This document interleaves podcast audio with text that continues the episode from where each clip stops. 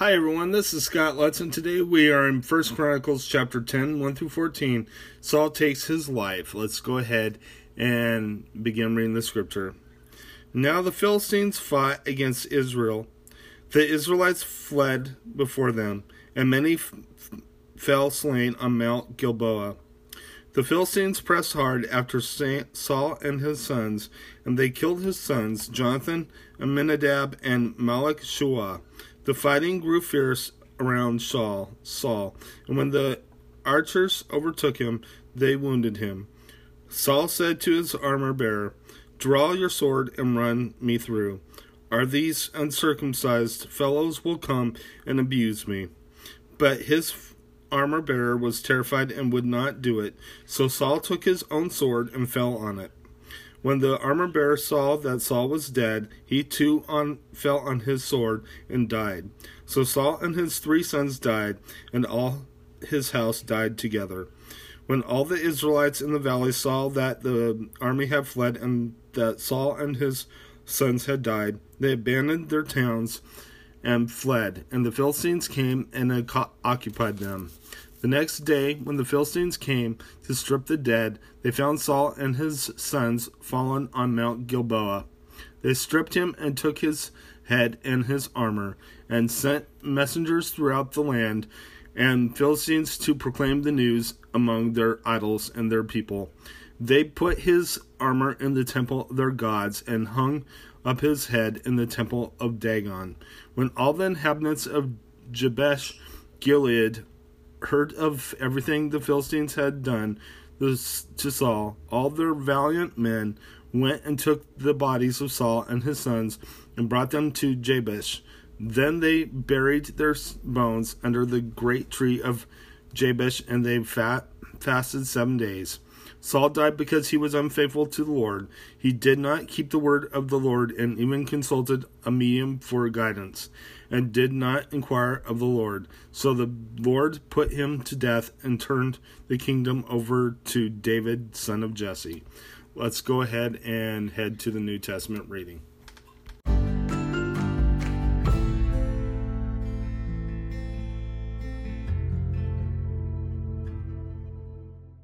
Alright everyone, this is your New Testament reading of the day. Today we are in Matthew chapter four, verses one through twenty-five, the temptation of Jesus, and let's go ahead and read the scripture.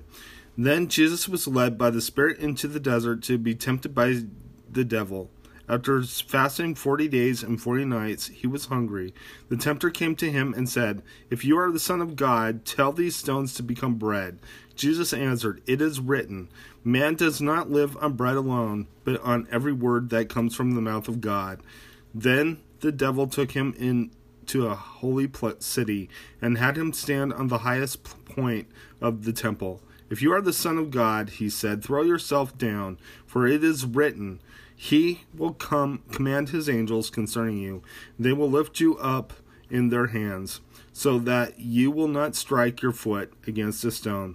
Jesus answered him, "It is also written, do not put the Lord your God to the test." Again the devil took him to a very high mountain and showed him all the kingdoms of the world and their splendor. "All this I will give you," he said, "if you will bow down and worship me." Jesus said to him, "Away from me, Satan, for it is written, worship the Lord your God and serve him only." Then the devil left him, and and angels came and attended him. Jesus began to preach. When Jesus heard that John had been put in prison, he t- returned to Galilee. Leaving Nazareth, he went and lived in Capernaum, which was by the lake in the area of Zebulun and Naphtali, to fulfill what was said through the prophet Isaiah. "Land of Zebulun and land of Naphtali, the way to the sea along the Jordan, Galilee of the Gentiles. The people living in the darkness have seen a great light. On those living in the land of the shadow of death, a light has dawned." From the time on, Jesus began to preach, "Repent, for the kingdom of heaven is near." The calling of the first disciples. As Jesus was walking beside the Sea of Galilee, he saw two brothers, Simon called Peter, and, and his brother Andrew. They were casting a net into the lake, for they were fishermen. "Come, follow me," Jesus said.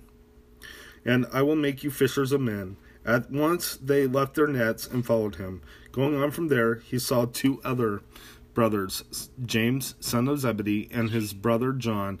They were in a boat with their father Zebedee, preparing their nets. Jesus called them, and immediately they left the boat and their father and followed him. Jesus heals the sick. Jesus went throughout Galilee, teaching their in their synagogues, preaching the good news of the kingdom, and healing every disease and sickness among the people. News among him about him spread all over Syria, and people brought to him all who were ill and ver- with various diseases, those suffering severe pain, the demon-possessed, those having seizures, and the paralyzed, and he healed them. The large crowds from Galilee, the Decapolis, Jerusalem, Judea, and the region across the Jordan followed him. Let's go ahead and close in prayer. Dear Lord Jesus, I just praise you. I thank you for your kindness, love, and mercy. Thank you for your healing. Thank you for showing us how to deal with temptation, Lord God. In Jesus' name, amen. God bless you. Have a wonderful day.